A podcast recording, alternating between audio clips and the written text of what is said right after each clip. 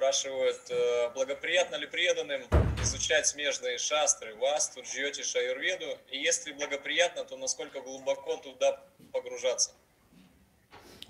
Это благоприятно для работы, для деятельности. Вот и все. А для сознания Кришны благоприятна Махамантра. Хари Кришна Махамантра. Для работы это благоприятно, если вы имеете склонность к браманической деятельности, можете изучать, применять, как-то тоже служить обществу, зарабатывать деньги вы должны также. Какая-то профессия должна